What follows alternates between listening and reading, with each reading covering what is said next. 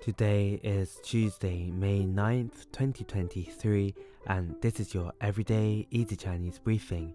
大家好，我是林老师, and in under 5 minutes every weekday, you'll learn a new word and how to use this word correctly in phrases and sentences. Today's word of the day is yuan, yuan, which means far. Let's practice by making different words, phrases, and sentences with yuan. The first word is 遥远,遥远, which means far away. An example sentence that we can create is 他们的爱情故事发生在遥远的夏威夷。他们的爱情故事发生在遥远的夏威夷。Their love story happened in faraway Hawaii. Another word you can create with yuan is 远景,远景. This means distant view.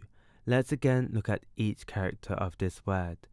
Yuan means far and jing means view. A way of using it in a sentence is 我们站在山顶上欣赏远景，感觉非常棒。我们站在山顶上 欣赏远景，感觉非常棒。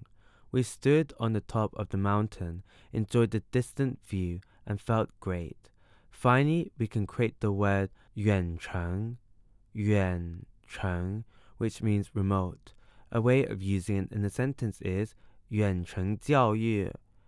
远程教育已经成为很多人学习的一种方式。 远程教育已经成为很多人学习的一种方式。Remote education has become a way of learning for many people. Today we looked at the word yuan, which means far, and we created other words using it. These are 遥远 far away, 远景 distant view, and 远程 remote. To see this podcast transcript, please head over to the forum section of our website www.everydayeasychinese.com where you can find even more free Chinese language resources.